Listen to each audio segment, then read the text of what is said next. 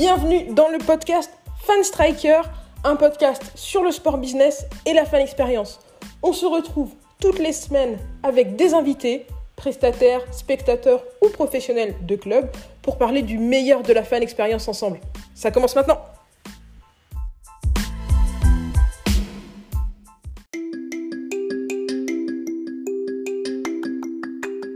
Juste un petit message pour vous dire qu'on est maintenant disponible sur Spotify, sur Apple Podcast, sur Google Podcast, sur YouTube, sur toutes vos plateformes de streaming préférées. Pensez à vous abonner parce que dans les semaines à venir, on va augmenter un petit peu la cadence de publication.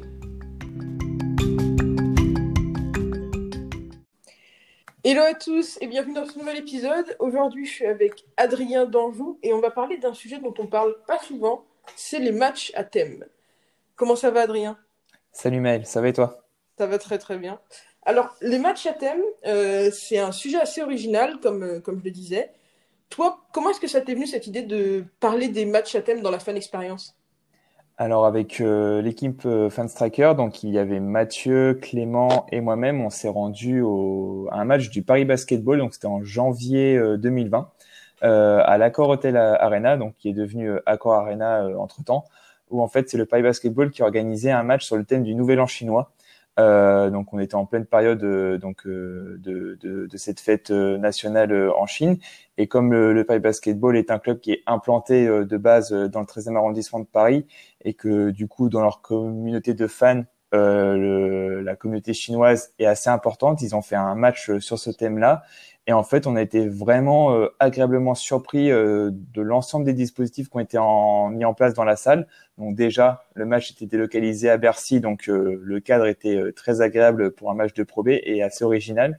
Mais au-delà de ça, toute la sonorisation, les, les, affichages sur les écrans géants, les animations et même voilà le, le parquet, le, le maillot des joueurs était vraiment euh, orienté euh, Chine. Euh, vraiment, on avait vraiment l'impression, tu vois, de d'être plongé dans un univers chinois. C'était vraiment agréable et on est vraiment au-delà de voir un match de basket, on a eu le sentiment d'assister à un véritable événement culturel. Donc c'était vraiment très agréable et c'est vraiment voilà une stratégie que je trouve intéressante pour n'importe quel club de n'importe quel sport. En fait, tu as l'impression d'avoir fait deux sorties en une seule soirée. C'est exactement ça. On va voir un match de basket, mais en plus de ça, on va être dans voilà dans une atmosphère euh, sur un thème précis, donc là qui est celui de la Chine.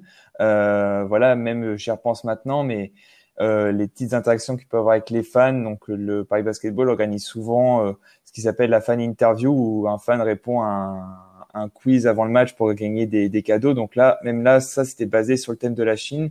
Donc on apprend des choses sur le pays, sur, sur la culture. Euh, donc c'était vraiment intéressant et effectivement, comme tu dis, on voit au final deux événements en un. Là, c'est un thème qui était du coup euh, le Nouvel An chinois. Euh, Qu'est-ce qui a été mis en place comme animation? Est-ce que tu peux nous donner des exemples un petit peu de ce qui t'a marqué, ce qui t'a plu pendant, ce qui a fait que l'expérience était aussi immersive pendant cette soirée? Alors déjà, ce qui était intéressant, c'est qu'il y avait deux speakers. Donc il y avait le speaker habituel du club qu'on peut retrouver à l'Al Carpentier sur tous les matchs de la saison, ils avaient aussi venir euh, un autre speaker qui était une femme, une chinoise, et qui en fait traduisait euh, bah, l'ensemble voilà des, événements qui pouvaient se passer euh, pendant le match en chinois, forcément. Euh, bah pour encore une fois, je pense nous plonger davantage dans, dans, dans cette thématique et aussi comme euh, beaucoup au final de, de Chinois, enfin de personnes d'origine chinoise sont venus. Alors euh, certainement beaucoup d'entre eux parlaient français, peut-être d'autres un peu moins. Du coup, ça permettait aussi de s'adresser directement à eux et de rendre le thème encore encore plus vivant et encore plus original. Et après au niveau des animations, bah voilà, il y avait beaucoup de voilà animations de danse ou de, de démonstrations, euh, comme on peut voir au Nouvel An chinois, avec euh, un dragon géant euh, tenu par plusieurs par plusieurs personnes, par plusieurs artistes, et voilà vraiment des animations qu'on peut retrouver globalement, voilà, lorsqu'on va dans des quartiers chinois, dans des grandes villes en Europe ou ailleurs, pour vraiment encore une fois mettre en avant toute la beauté culturelle de ce pays. Donc là, c'était un match qui était joué à Bercy. Est-ce que tu te rappelles contre quelle équipe c'était? Alors de mémoire, c'était contre Aix-Morenne, euh, voilà, qui était euh, une des équipes euh, en, en, top position en, en Pro B de mémoire. Et c'était surtout deux jours après euh, le NBA euh, Paris Game entre bah, Milwaukee et Charlotte en NBA. Donc on était encore à Paris à ce moment-là dans un esprit très NBA et, et très très basket. Ouais, donc ça, ça leur a permis quand même de remplir une grosse salle qui est Bercy, avec une affiche de Pro B qui est euh, bon quand même, euh, on, apprécie la Pro B énormément, mais moins sexy que euh, la NBA. Euh, et je pense que le, est-ce que tu penses que le fait que ce soit un match à thème, ça a beaucoup joué? Je pense que déjà, comme tu dis, la salle, ça a beaucoup joué, où beaucoup de gens se sont dit, waouh, voir un match à Bercy. Euh, euh, de basket professionnel, même si c'est la probée, ça reste du basket professionnel, c'est confort, c'est intéressant. Ouais. Mais je pense qu'effectivement, le thème, ça apporte euh, quelque chose en plus à l'événement où on se dit qu'il va forcément se passer des choses en plus. Euh, donc, je pense que ça a dû jouer. Et euh, on a beaucoup euh, discuté avec, voilà, comme on fait habituellement avec des, des, spectateurs dans les coursives. Et voilà, beaucoup nous disaient que voilà, il y avait certes la, le cadre de Bercy, mais le fait que ce soit un match à thème, ça voilà, ça apporte un truc en plus euh, à l'événement et ça, suscite euh, de l'intérêt euh, chez le public. Ouais, je suis d'accord.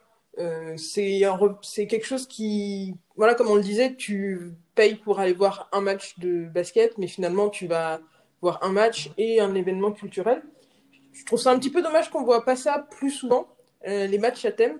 Toi, quelles seraient les best practices que tu donnerais à un club de basket, un club de foot, euh, un tournoi de tennis qui voudrait mettre en place un événement thématique bah déjà, je pense que le, plus important, c'est le thème en lui-même. Euh, donc, euh, voilà, il y a pas mal de d'événements sportifs qui sont organisés sous des thèmes qu'on peut qualifier de termes euh, génériques comme Noël, Pâques, par exemple, voire Halloween, donc des fêtes, voilà, très populaires à travers le monde.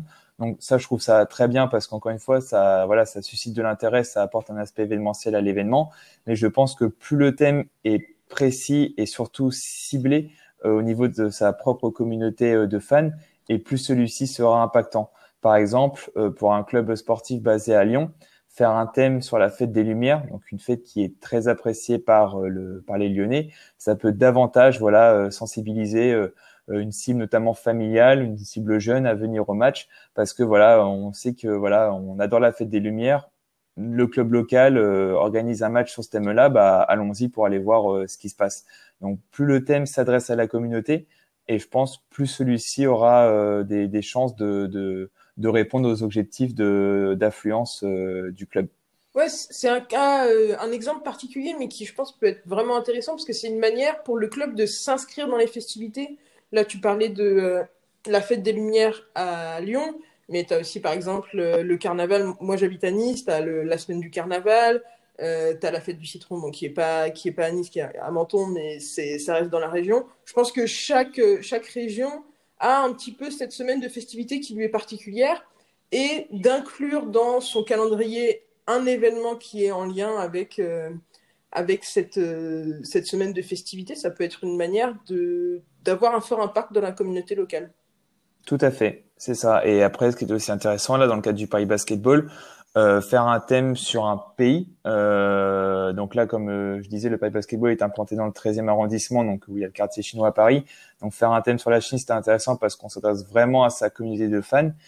Et ce dont quoi je pensais aussi, par exemple, si un club a dans son effectif, par exemple, je pense, admettons, euh, au PSG, énormément de joueurs d'Amérique latine, donc que ce soit des Argentins, des, des Brésiliens, pourquoi pas faire un thème sur le thème de l'Amérique latine pour aussi mettre en lumière bah voilà euh, sa propre équipe euh, et proposer aux gens euh, enfin du coup aux supporters voilà un événement assez original où on va parler de son club mais à travers un angle différent qui est celui de des origines communautaires de ses propres joueurs. Ça peut être aussi un moyen d'attirer du public je pense Ouais, c'est intéressant. En plus, euh, effectivement, tu prends cet exemple-là euh, du, du, PSG.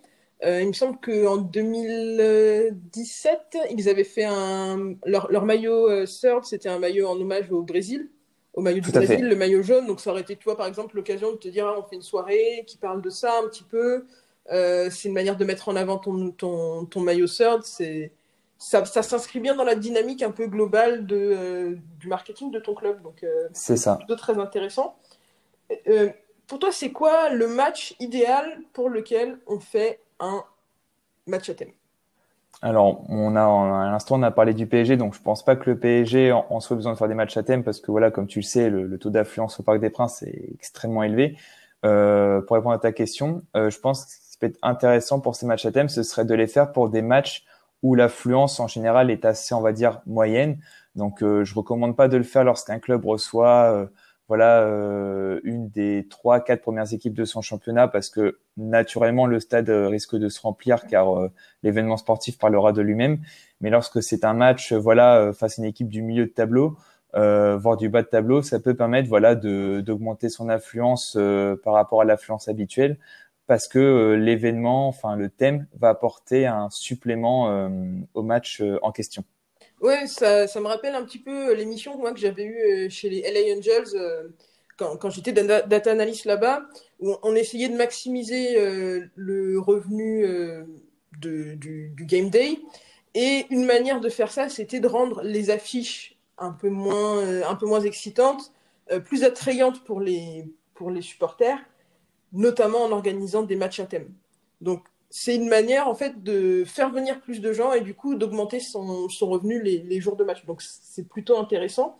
Et est-ce que tu penses que c'est pas aussi intéressant pour euh, créer une expérience plus familiale? Tout à fait, tout à fait. Je suis d'accord. Euh, je pense que la, la cible hum, numéro une lorsqu'on fait un match à thème, ça reste euh, la famille car peut-être que voilà, lorsqu'on fait une sortie finale dans un stade, le côté sportif ne va pas forcément intéresser tout le monde, ou du moins on va peut-être se dire bon, euh, c'est un peu souvent la même chose. Au final, on arrive tant de temps avant le match, on assiste au match euh, et on repart et puis bon bah c'est terminé.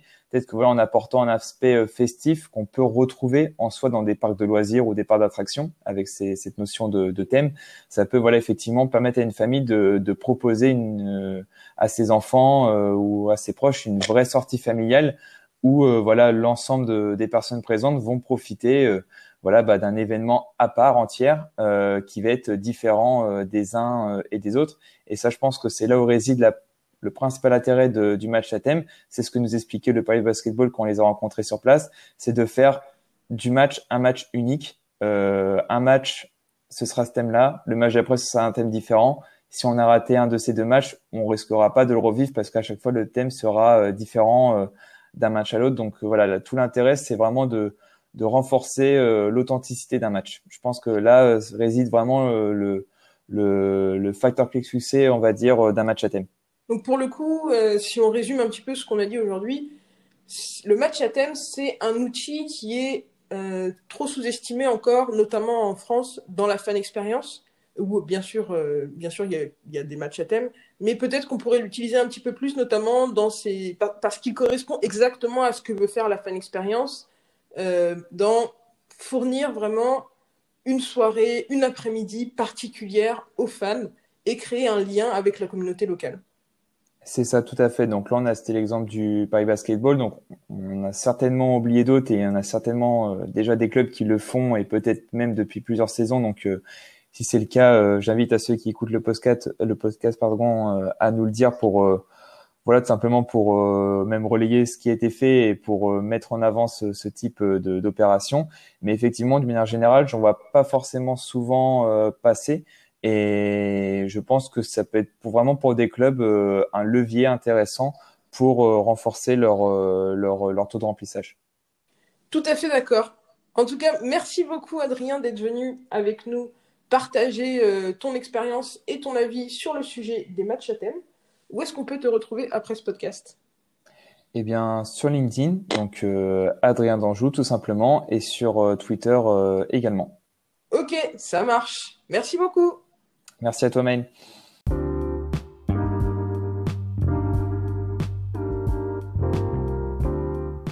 Merci beaucoup de nous avoir rejoints pour ce podcast en compagnie d'Adrien d'Anjou. Merci à lui d'être venu exposer toutes ses idées sur le sujet du match à thème.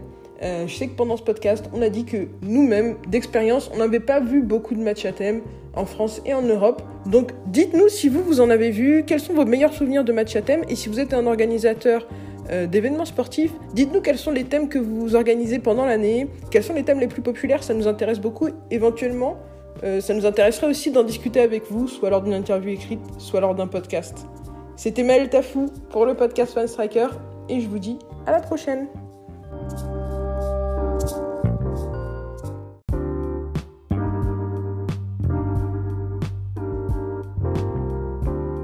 Merci à vous de nous avoir rejoints pour ce podcast. Comme d'habitude, si vous voulez aller plus loin sur les sujets dont on a parlé, je vous ai mis plein de liens dans la description. N'hésitez pas à réagir à l'épisode d'aujourd'hui en nous laissant des messages sur l'application Encore. Ça s'écrit A-N-C-H-O-R. Vous pouvez laisser des petits messages audio qu'on pourra intégrer dans les épisodes suivants. Vous pouvez aussi venir discuter avec nous sur les réseaux sociaux de Fanstriker, que ce soit sur LinkedIn, sur YouTube, sur Twitter, sur Facebook ou sur Instagram. On est présent à fanstriker. Bien sûr, vous pouvez aussi visiter notre site internet fanstriker.com.